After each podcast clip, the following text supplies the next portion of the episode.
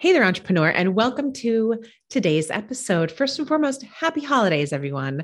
No matter what you celebrate, we hope you are enjoying this holiday season. And as part of that season, we are giving you multiple gifts with our episodes. We have some amazing guests coming up in the month of December. We have today's is the gift of a thriving, workplace. We have the gift of breath and balance and fun and failure and triumph. We have some really incredible guests this week. So please don't forget to mark your calendar. But for right now, I am jumping in with the incredible Leslie McIntyre Tavella. Let's go.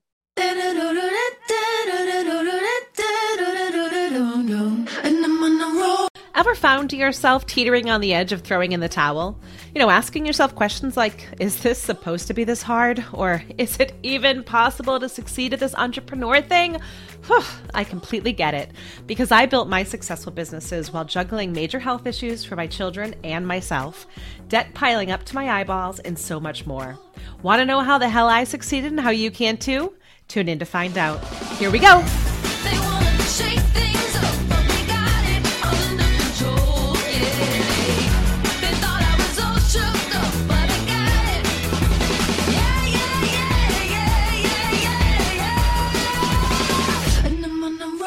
Hey there, entrepreneurs, and welcome to today's show. Do we have a timely guest for you or what? Oh my goodness, I am so excited for this conversation.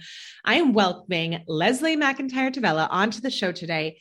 Leslie's devoted her entire career to building and strengthening businesses and creating environments, wait for it, folks, where talented people can excel, which I absolutely love. She is the president and CEO of Culpio HR, which was created to help business leaders build best in class organizations.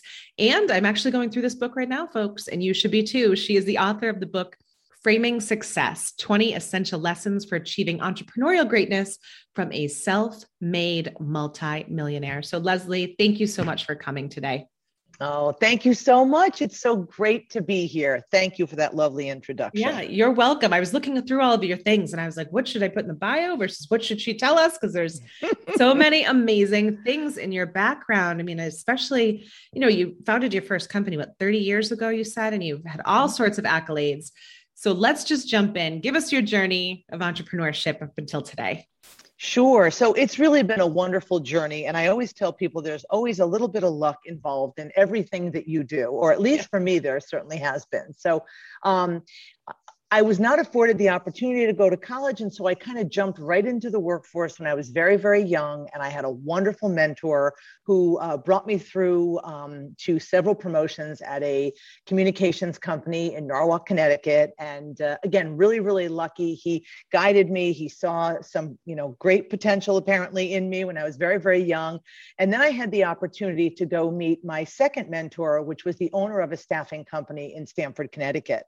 And uh, again, by pure luck, the person I was supposed to meet with happened to be out sick. And so the owner stepped in to interview me that day. Nice. Um, I was actually interviewing for a position I thought on site. Ironically, it was, you know, this staffing firm representing a client. that was actually interviewing for a client. However, the owner of the staffing firm said to me, I really would love it if you would come work for me. Again, wonderful opportunity. I was yeah. probably about, you know, 19 years old.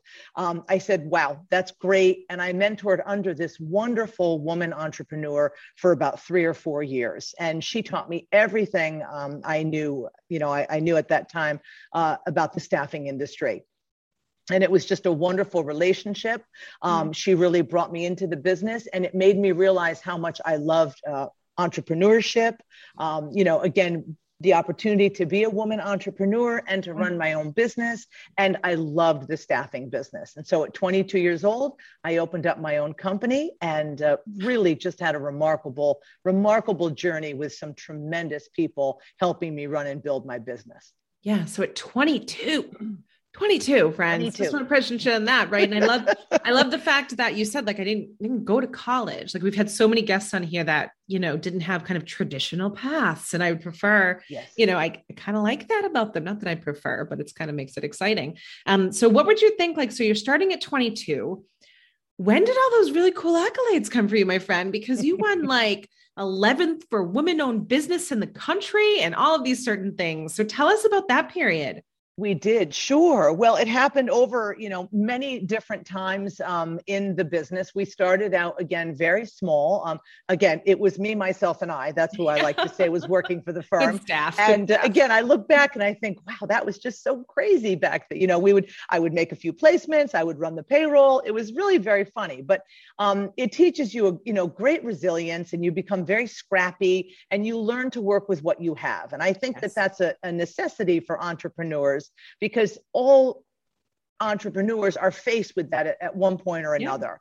Yeah. And so then we started to build the business. And as the business grew and as we became better and better and our reputation flourished, we were able to hire better and better people. And I always put the value of my people first. I knew that I was not the smartest person. I always hired for my weaknesses. This is really something that's so important. You have to really know what you're great at, and yep. then you have to know what you're not so great at. And so, hiring for your weaknesses is critical. I hired incredible people and surrounded myself with these people, and they helped me build this business, and they helped us achieve, you know, these great markers of, you know, uh, number one best owned business, you know, in Fairfield County or in, in Connecticut. I can't really even remember. I think it was Connecticut. Um, and, you know, 11th uh, woman entrepreneur. They really they were a result of that. Yeah. You know, you're not alone when you run a business. It really is about the team that you build around you and that you work with. Yeah. I mean, what a different mentality than kind of the traditional though, right? When you think about it, kind of that that top down i am the one who knows all of the things and you will do it you will do it my bequest kind of thing right yeah. um, whereas i come i am 100% in agreement with you that it is impossible for us to know everything so, but Absolutely. one question for you in regards to this, because it's actually something I was debating going back and forth with someone yesterday on is will versus skill when it comes to mm-hmm. hiring the people around you, right? So meaning, you know, you know what I mean. For, but for those at home, you know, do they come in with the technical acumen? Do they have the the great resume resume versus really that will and that drive to build something with you, especially if Absolutely. you're an entrepreneur? Absolutely. So when I hired, I had a very unconventional way to interview people. And of course, I was very, very lucky as we grew. I had a team of people that would help me meet, you know, certain markers in our interviewing process. And but I was the one who would interview completely on soft skills. Yeah. I didn't care if you went to college, I didn't care where you went to college, and I didn't necessarily care what your background was. What I really cared about was what your upbringing was like, your your mom and dad how you were raised what kind of an environment you thrived in. And you know again we never got into anything personal that you know where we couldn't touch on those areas. But um, i'll never forget i interviewed a gal years ago who actually was raised on a farm. And so her family business was farming. And she got up probably starting seven to eight years old at five in the morning and worked on the farm. And her work ethic was absolutely incredible. Yeah. So I knew what kind of an environment she was going to be suited for because right. of her background. And I think, you know, the cultural fit and the alignment of someone is really, really important in your company.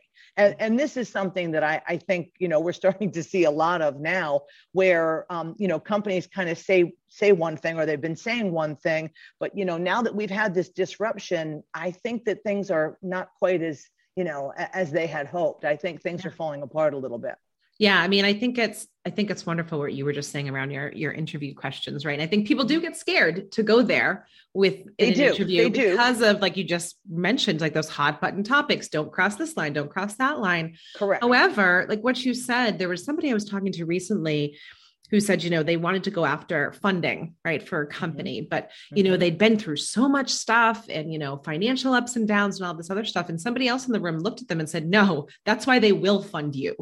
Like mm-hmm. you're thinking that's why they won't, but that's actually why they will, because they mm-hmm. know that you're capable of going through the fire. They know what your work ethic is, you know, Absolutely. and also that person on the other end of the table from you must have felt seen and heard just in that interview alone, let alone being led by you if you hired them, right? Absolutely. Absolutely. And that's what it's about. It's it's never going into the, you know, asking those questions because you're, you know, you're looking for something to not you know to either hold against them or not use or it's it's literally about making sure that you're putting the per the person in the environment where they can thrive yeah. you know young people today really want to get behind a brand and they want to work for a company that has a mission um, you know we talk about this a lot in my office um, my, you know, back in my day, I would say to someone, well, what do you do? Young people today say, where do you work? So it's a very yeah, different mindset different. now. They really want to be a part of that brand. They want to talk with their friends about that brand and they want that social influence. And so it's really really different and and that's what they're looking for. You have to get that right culture fit. It's just it's critical. Yeah, it's almost like I mean, I think you you call it behind the brand almost. I think that's kind of a similar brand behind the brand. brand behind the brand, yes. yes. Um, yes. or whisper Absolutely. brand, you know, yes. all of those yeah. kinds of things, right? So, I mean, this is a kind of good segue for us to jump into. You you call them MVPs in your book. So please tell Absolutely. everybody what it means because like you alluded to huge huge thing to know right now folks sure absolutely so the mvps are mission value and purpose um, and this is the way I would like small entrepreneurs to look at their businesses when they're building a strong foundation. Um, I, I, want them to think about what the mission of the company is. I, I would like them to create a set of values that they absolutely 100% of the time will stand by. And I want them to be able to articulate the purpose of the company. Um, and again, these things are so important because they can't be um, they can't be uh, aspirational. You know, we you really have to nail these things down because if you don't know these things about your business, then how are you going to be able to articulate them to all of the people that are working within your business? And how are you going to be able to get everyone to understand understand, you know, this is the mission and this is what we're trying to achieve here. And these are the values by which we want to live and hire and fire by. And this is the purpose you know right. this is our purpose and this is our greater purpose and what we're trying to to do and so i think it's really important ironically if you ask almost any business owner what their values are or even managers um, they don't have to be entrepreneurs or business owners. I would probably tell you about eight out of 10 of the people cannot even recite the values. And that's unfortunate because, again, they can't just be something that you're putting up on a wall or you're using in a pamphlet or you're, you're putting on your website. They really have to be infused into your culture every single day. And you have to really live by them. And the moment you don't, and the, you know, the moment you make an exception, then you've basically said to your entire team of people, you know you know it's it's okay if we you know if yeah. we break them or we modify them for this one thing and, and you and you can't do that. You have to be aligned and you have to stay true to those values. Yeah. Yeah. I mean i like the, the inching away right? Um right. you know value creep whatever you want to call it. Um but in in regards to kind of our solopreneurs out there too they need to figure this out too, right? I mean, it's not just companies. I think oftentimes people talk about, especially in the example that you just gave about like what's on the wall, right? I hear that a lot from people. Like, do we actually right. live by what's on the wall, you know, or do we have a deeper tie to our employees? Because I would venture a guess that people are are um, maintaining employees because of the reasons that you just said, because there is more to it than just the paycheck nowadays, right? Do you think that's the reason why people are kind of leaving versus, you know, the great resignation and all that stuff? I do. I do. I think one of the big reasons why a lot of people are leaving is because, you know, they really have had a peek behind the curtain now. Yeah. So a lot of these companies say all of these things and you know this is what we believe and this is what we do and this is how we treat our people but let's face it now in the past year and a half you know boy, the chips are down. Yeah. I mean, yeah. we all know how companies, you know, and what companies had to go through. And and I understand that there absolutely had to be a learning curve. Right. Um, and I sit myself on a board with, you know, 13 other uh, business executives and, and presidents and owners who have, you know, had a really miserable past two years. Yeah. So we get it. Everyone has been challenged. But, you know, the most important thing that leaders can do when there are times of adversity is you have to get in front of it with your message. And you have to over perhaps communicate your message. Your people want to hear from you. They need to hear from you. They want to uh, they want to talk to you. They want to be able to you know have a conversation. You know if they need to come to you they want to know that you have an open door.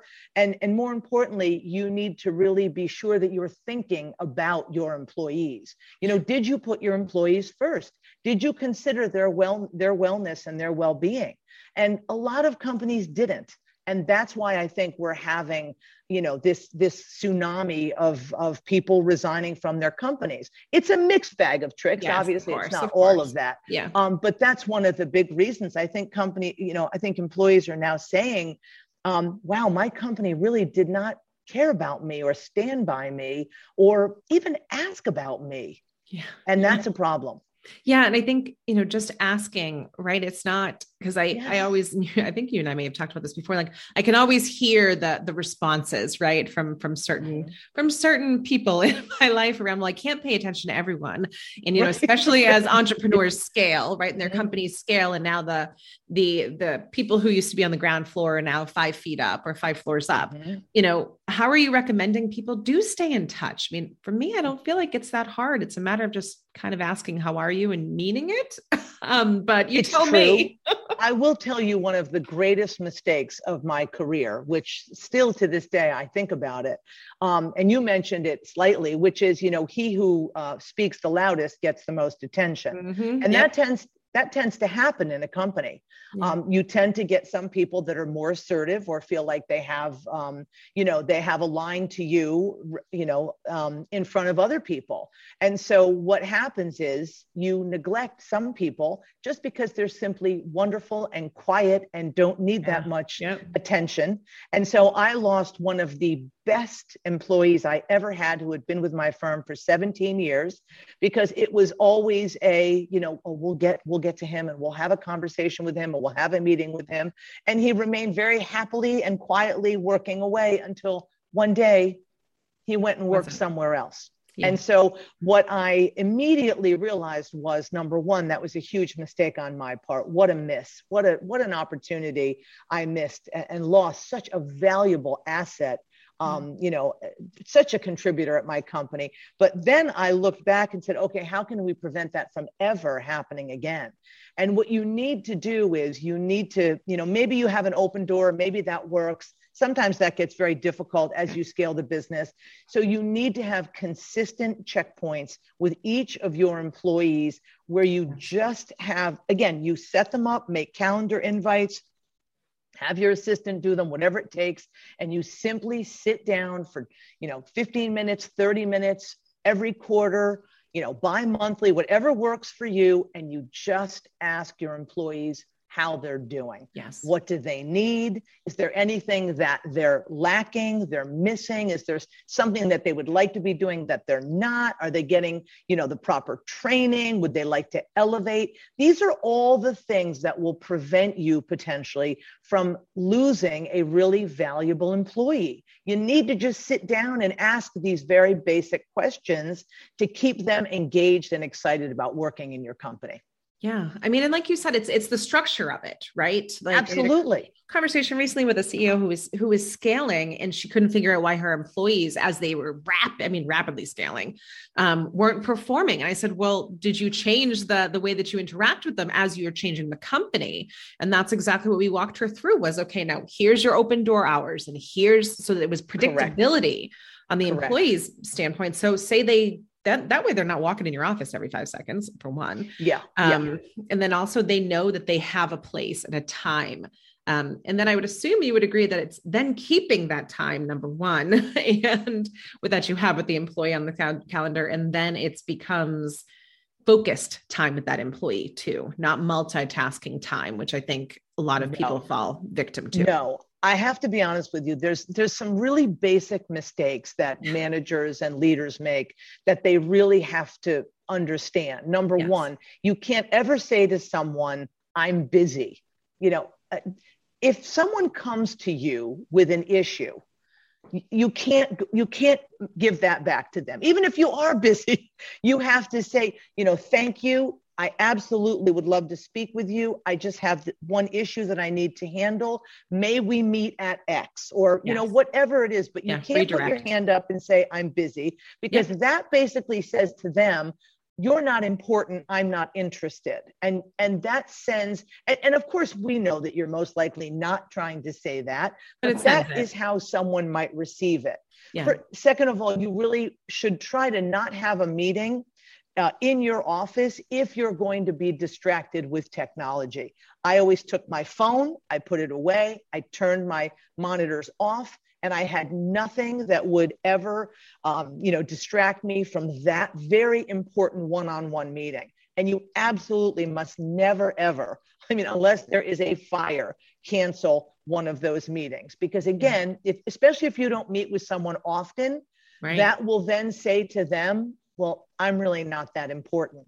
And these are all little cues, little social cues that people just don't realize. And again, no one, we know everyone is trying to do their best. Exactly. And we exactly. really do know that everyone is busy. So I, I don't, you know, I don't mean to sound, uh, you know, like these things, I'm not trying to slight anyone, but these are just important things. If you look at the perspective from the employee's view, this is, this is important to them it's a big deal to sit down with the owner or sit down with their manager. They really value and appreciate that time. And so give them your undivided attention. Yeah. I mean, and also not to mention everything that you're saying are just good life lessons as well, right? As you're explaining this, all I can think of is my children. I was um, going to say, well. see, when I, yeah, when I was raising my daughter, I had a, I had an absolute rule that the phone went away and you know we had a certain time that's it i don't care if the building was burning we you know that was my time with my you know my daughter and and that that served me well so a lot of these lessons are you know kind of quasi parenting lessons as well yeah and i mean and they're also yeah. they're just good human lessons right good and also lessons. like they are they are you know from my perspective being an operationally minded person like if i can get something in a cadence then i'm getting it in a cadence right? Like Absolutely. a recurring meeting or whatever yes. that may be. So then it's an automatic and you can kind of set and forget on some level where you're not having to orchestrate it, like you were saying before. And I really Absolutely. adore the fact that you said, don't say I'm busy because Never. you're exactly right. You're just perpetuating them to not even come to you anymore. It's true. Bill Gates said saying, I think he said it this year, saying I'm busy is the new stupid. Like just don't don't yeah. go there because it's very offensive to people. Um, and again, they, you know, they they need us. We have to set the example. Um, yeah. And when it's an emergency, we have to be available. And like right. you said, to your point, just schedule all of that yeah, and then exactly. forget and about forget it. it. Because you, you know how, You know how life goes. You, you know, in the back of your mind, you keep saying, oh, I've got to, I've got to meet with so-and-so. I've got to meet with so-and-so. All of a sudden, two, three weeks could go by. You yeah. haven't met with so-and-so. You have to do that. So in my book, I talk about a variety of different ways. I used to sometimes have after hours where I would just open right. my door after hours. You know, at 5:30, I would stay in my office for a couple of hours and you know just do my thing. And if anyone ever needed me, come on in and sit down and talk right. with me. You right. know, even if you just wanted to run something by me, say hello, ask me a question, that's what I'm here for. So yeah. I tried to make myself available a lot, but I also obviously had to have structured time for, you know, my work that I had to do. Right, right. And I think what you're what you're describing, and I think especially right now, I've heard from a lot of kind of middle manager, middle, middle managers. Oh my goodness, can't talk about kind of that that load from both sides, right? Around yes. like they're dealing with their own personal, and I mean, this is leaders, entrepreneurs, anyone who kind of has a, a leader leadership role um, about dealing with their own stuff plus the pressure from above, plus the pressure from below. I mean, how yes. how do you recommend people deal with that and not say I'm busy, right? Because it's not again, it's not about they want to shut it down. It's that probably overwhelmed or Absolutely. so many other things, right? I think I think almost everyone yeah, is overwhelmed. Agreed. Me too. And again, I think the best thing that you can really do is um, you know, if you have a team or you have a staff, um, talk with them about, you know, again, I think it's okay to be honest and say, yes. you know yes. what, I am really feeling overwhelmed. And I want to make sure that I don't miss an opportunity to speak with you, or I don't ever want you to think that I'm too busy for me to be able to, you know, answer questions. So I think it's okay to just sit down and say, yes. let's look at these, you know, issues that that we're having and, and all, you know, coming from one side and coming from the other. And let's figure out how we can tackle them best maybe some of them together. Maybe yeah. as a middle manager, you delegate some of those responsibilities to other people um, and, and really kind of just have an honest conversation because I think that's the only way we're really going to get, you know, this stuff done. And people are afraid to be um, honest. Yes. You know, I think there's a lot of people who are afraid to say, um, you know, I'm feeling overwhelmed, like I, I need help you know yeah. everybody a lot of people really want to try to do it themselves so you know let technology help you talk to your team split things up i mean people are always willing to take on yes. more work it's it's really amazing i did not learn that until kind of you know in the middle of my um, you know my career when i owned my first company but you know what they would rather have you um, ask them for to take on more help than for you to go out and hire someone who is going to be a terrible fit for the company. This is right. something I talk right. about a lot. You know, really, it's okay. They will help you temporarily while you take the time to go out yes. and really find yes. a great hire. Don't right. rush if, to hire. But someone. I would assume that's if the communication cadence is there because have to have the communication. That's cadence. that's the key Absolutely. right there, right? When it yes. feels like the hire should have happened three months ago, but nobody thinks should like nobody thinks their boss is doing anything and they're just drowning in silence and all of those kinds of things where the communication has been shut down. That's Therefore, the you know, you end up hiring just to hire to get a body, like a warm body in a oh, seat, yeah. which and is awful. The biggest, biggest mistake that you can make. But it's true. You have to let them know what's going on behind the scenes because they might not know. Yeah. And you don't, you know, I always say that if you don't tell your staff what you're doing and what's going on, um, they will be happy to make up their own story. and that's yeah. guess what? I always say you need to control the narrative or exactly. your staff will and so this is why we have to get in front of the you know in front of the messaging and really be honest and just you know have a little weekly town hall. Um, you know get people together once a week and you know have lunch and just whatever you know your structure is at your business figure out ways to communicate. Send out a little video snippet if you yeah. need to. That's okay. You could make it fun. You could do you know tuesday talks or whatever you want to do but communicate to your people. And now is the time where you really want to over communicate. You yeah. have to stay in front of everything that's going on. Right. Things which, are changing daily. Yeah, which is exhausting when you're already burnt, right? I know. And I yep, like is. what we're saying, I want to I want to caveat what we're saying. None of it is easy. No, right? like not. some of the little things like they would seem simple maybe in a non-COVID time when things aren't changing on the daily, especially from an HR perspective. But you know, I think for those people who, but what you just said, would actually give the grace and space to be struggling while managing a team and while setting expectations because it's not just about keeping the lines of communication open it's about the authentic level of communicating correct? Absolutely. And here's a, another message that i would tell leaders. We used to talk about this a lot in my company. Um, a lot of our directors used to do a lot of their work at night. And so yeah. when they did their work at night guess what? They would yes. then email the staff at yep. 10, 11, 12 o'clock at night. What does that do to the staff?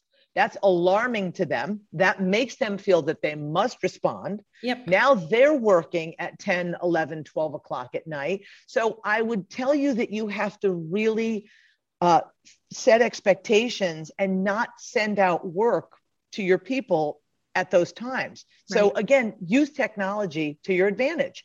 Put all those emails in, put them in some sort of a format where you can auto send them at you know 8 in the yep. morning or 8.30 but you really have to remember and i think it's really about kind of the operational reality yeah. of yourself and your people you really have to understand and look from the other side as well and think about how everything you do is going to be perceived i think that's right. really important and received you know different people yes um, require different things. I had an employee who worked with me for uh, probably 17 years. She was absolutely delightful, but she had a very, very difficult time with, uh, with any constructive criticism.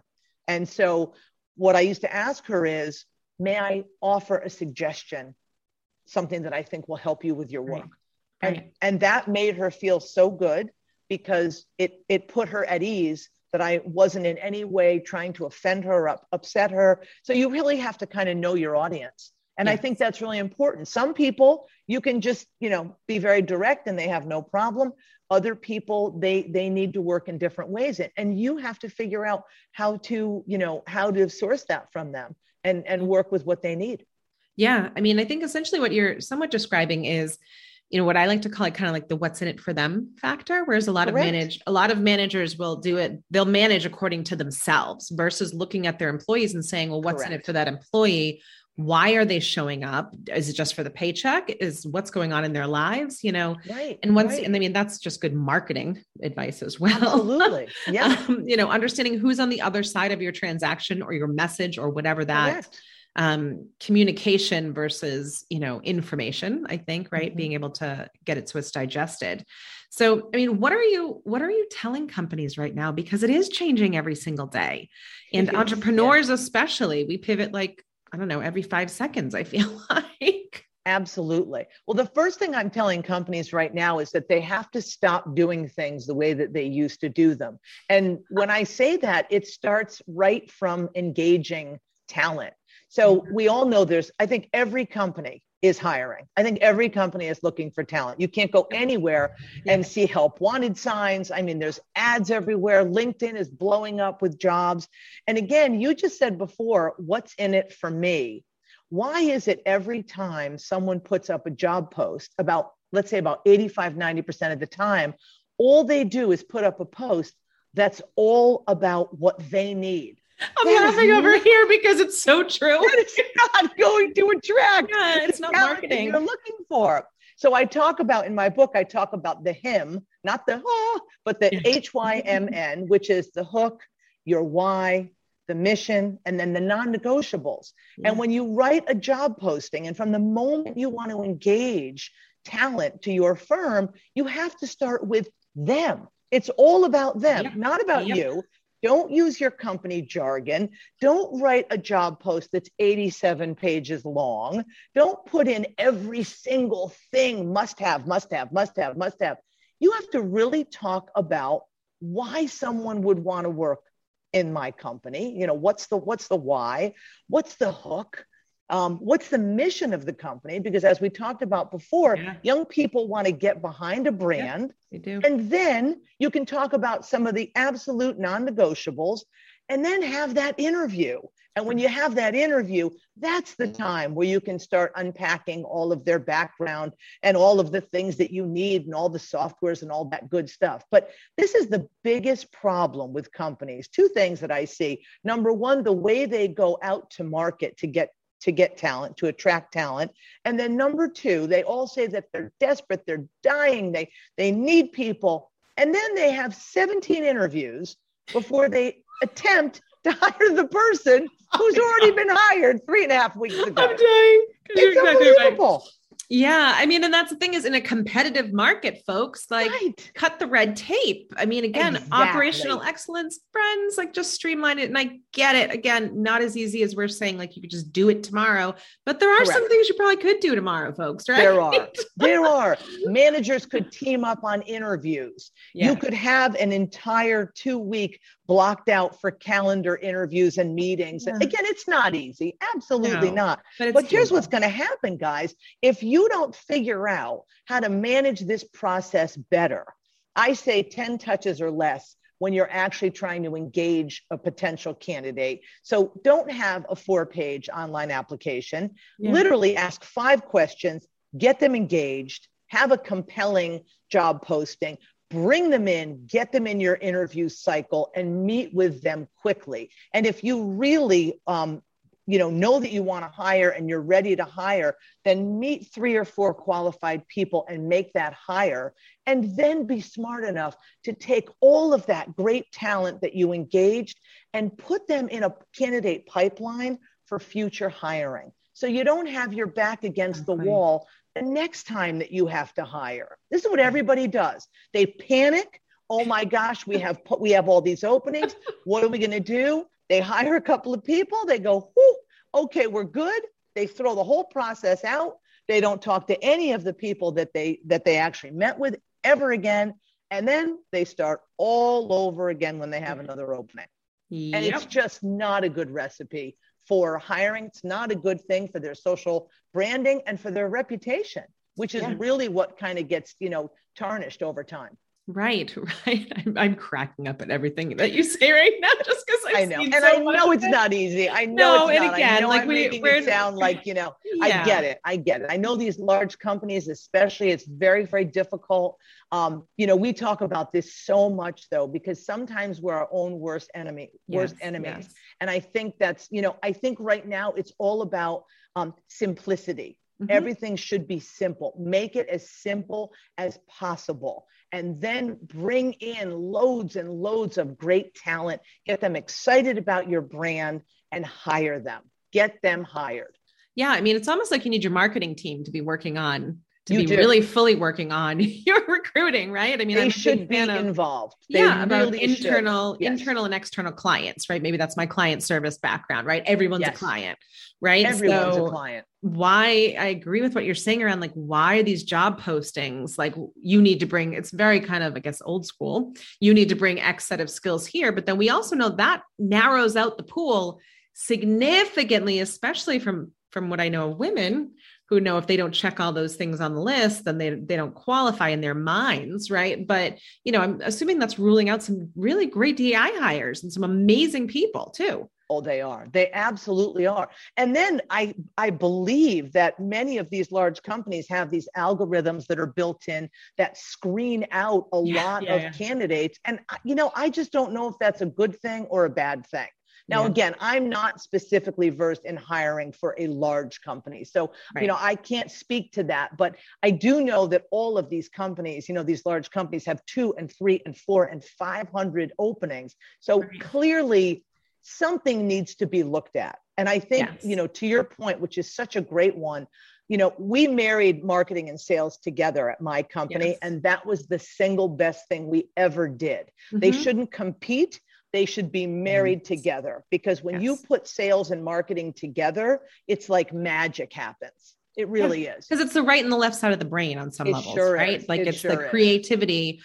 As long as there's an equal, like you said, as long as they're together and they're not competing and they're not, and they have an equal appreciation of both sides, you know, then, well, number one, that's just a recipe for good company. And number two, like, yeah. you know, you get, you get people's top performances out of them with, with that. And, and to your point, like if we are bringing it back down to even kind of the entrepreneurial folks here who, you know, maybe have 10 employees it's even more important to thoroughly screen your folks because one bad employee or one oh. mismatch on your value set, whew, right? Have you seen ex- instances of that? Absolutely. So I in my book I talk about again it's a play on construction and business and I talk about remediate the rot, which I know that sounds horrible, but here's the thing. All you need is one negative detractor in your business to right. take down the whole business. Yep. And and you absolutely can't afford to have it.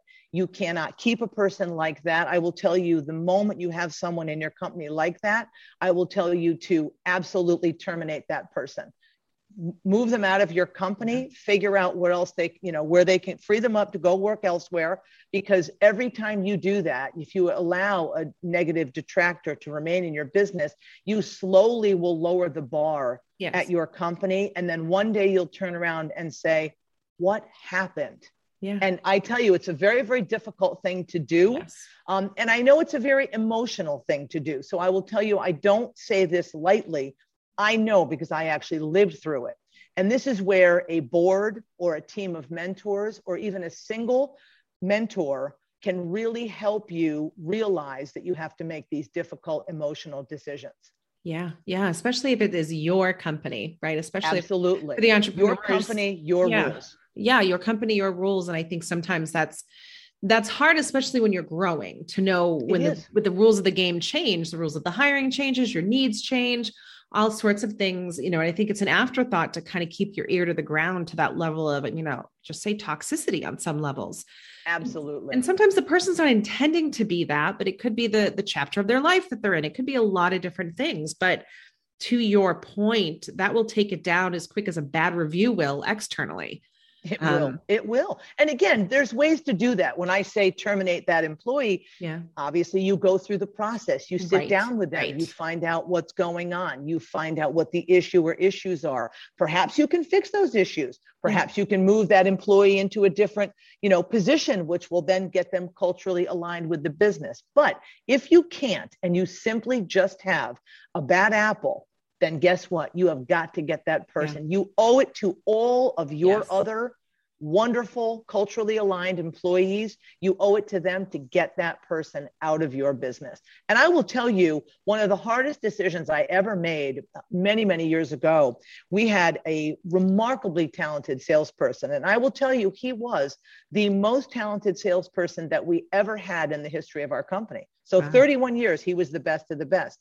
Yeah. But I have to be honest with you, he was not culturally aligned and he really was a, like a cancer. And I, we had to terminate his employment and it was a very very difficult decision but what it was doing was it was affecting at least 10 or 15 other people in my company and so mm-hmm. you really have to look at that and say okay what's more important you know the revenue that he's bringing in or am i going to tolerate you know this person who is not culturally aligned he does not follow the values of our company. He does not you know he does not embrace the values. We have to we have to have him go. And you know what? It's a terrifying decision as an owner because yeah. you're so afraid that you're going to lose revenue. It's so upsetting. The business can't take it. Guess what?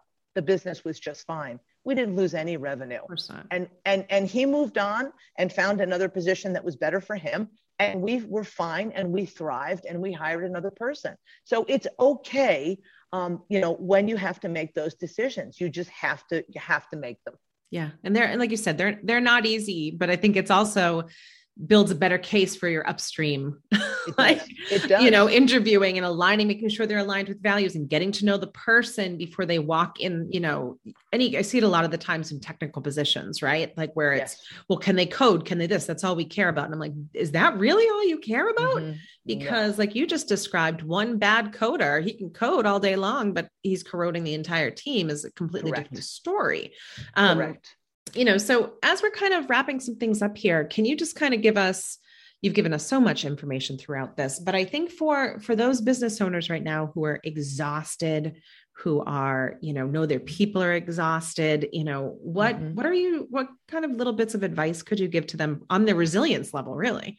Sure. Well, the first thing that I would tell business owners is you're no good unless you take care of yourself first. Yes. And I mean that sincerely. And I, you know, and I'm a hard charger and not everyone necessarily agrees with that. However, in all my years of business, I always took care of myself first. So I was always the person who would get up early in the morning and, and, and do a workout because I needed that for me. And it gave me really, you know, great mental clarity and rejuvenated me. Um, and I found different ways to step out of the business, which I think is really, really healthy yes. to be able to work on the business. So yes. sometimes for a business owner, you're so immersed in the weeds, you really don't get the clarity that you need to make the proper decisions. So I would tell business owners don't be afraid to step away from your business, even for a little period, even for an hour, go for a walk, go jump on a treadmill, sit in your office and turn off all your technology right. and yeah. just take some time to kind of marinate on what's going on with the business with you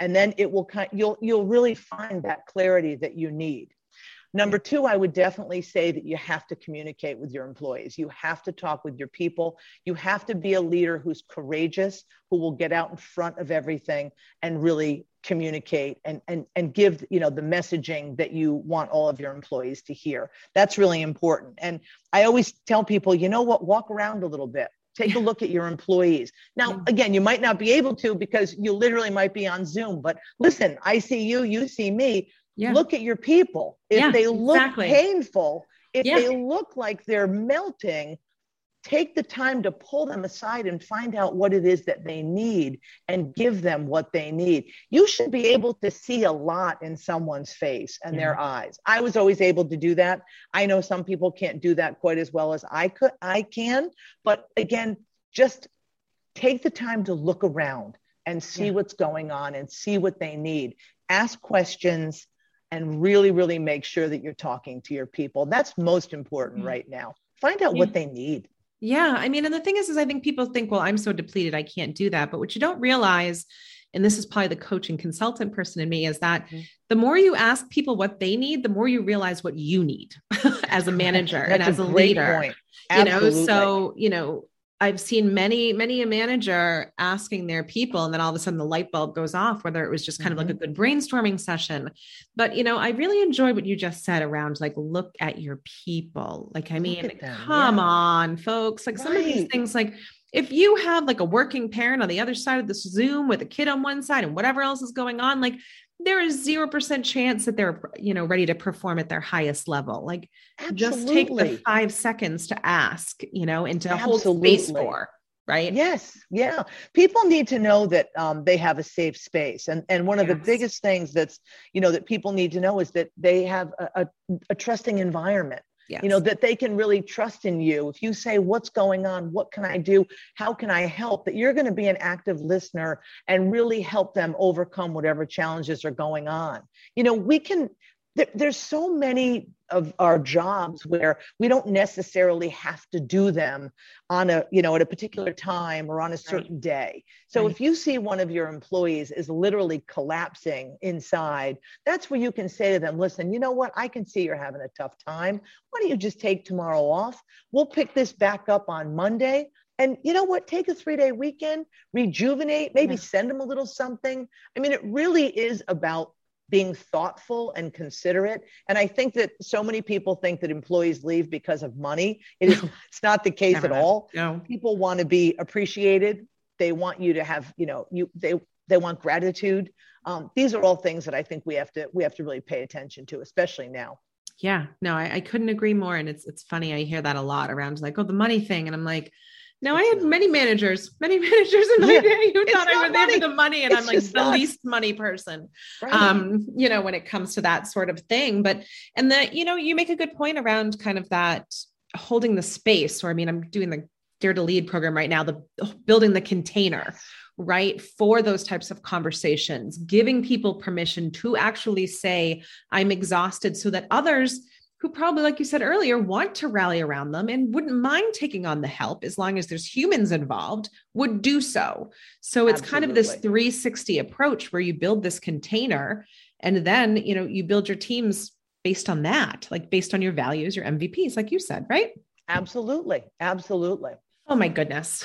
I love this conversation um, just because it keeps the people in it. And I think it's very needed right now. So thank you, number one.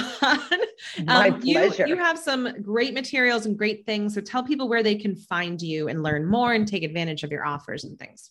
Sure, absolutely. So um, our website is culpiohr.com, and uh, I can be reached through the website. We're readily available. We've got we've got a couple of great giveaways. Uh, please go in uh, into our website, and you will uh, you'll find them under resources. And um, again, we'd love to help. Uh, you know, we'd lo- I've been doing coaching with a lot of small businesses as well. So uh, whatever we can do to help, we are here to help and help you build a solid foundation so you can grow your businesses. Yeah, and folks, go get her book too, which I will also link. you, thank You're you. welcome. in in the notes too, you know, this is just such an important conversation. And a lot of people, especially small business owners that don't have HR teams, you know, do need a you or do need the book or do need this podcast. So, you know, thank you again for joining me today, Leslie. This was a great conversation.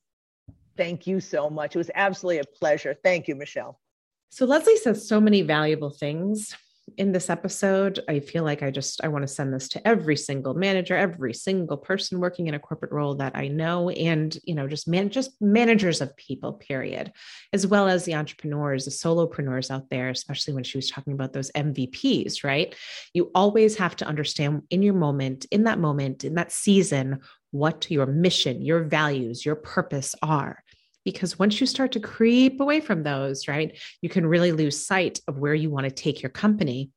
And then also, you know, some of the things that she said about managing employees, it doesn't take a lot. It does take some planning and it can be difficult to get the ball rolling on things. And, you know, especially for those of you who have lots of direct reports out there, you know, or an entire company beneath you, it can seem like a daunting task. But once you get things on your calendar or, you know, just leave yourself a reminder. I used to have a reminder in my calendar that would say, you know, check in with so and so. And by check in, that just means, how are you? And actually mean it when you ask that question and be ready to listen. It doesn't need to be these huge gestures, but find out what's important to that employee and then deliver on it. That's it. And on next week's episode, I am bringing you Mia Moran, who is lovely. She's a coach, she's a best selling author, and she's the host of the Plan Simple podcast. And we are giving you the gift of balance and breath. You know, this season, many of us, and I say us, and I truly do mean that, are dealing with, you know, the events, the the gift buying, the tasks, and all of that stuff. And we forget, you know, that we can choose to take a breath or to remain on some level, you know, balanced as we go through this season and to really step into it and embrace it. So Mia is here to give us some tips on that, and she'll be with us next week. So you won't want to miss that. And if you love this podcast, please don't forget to subscribe, download, follow, rate, and review. And you know, tell a friend because who couldn't use a little more resilience in their life, right? See you later.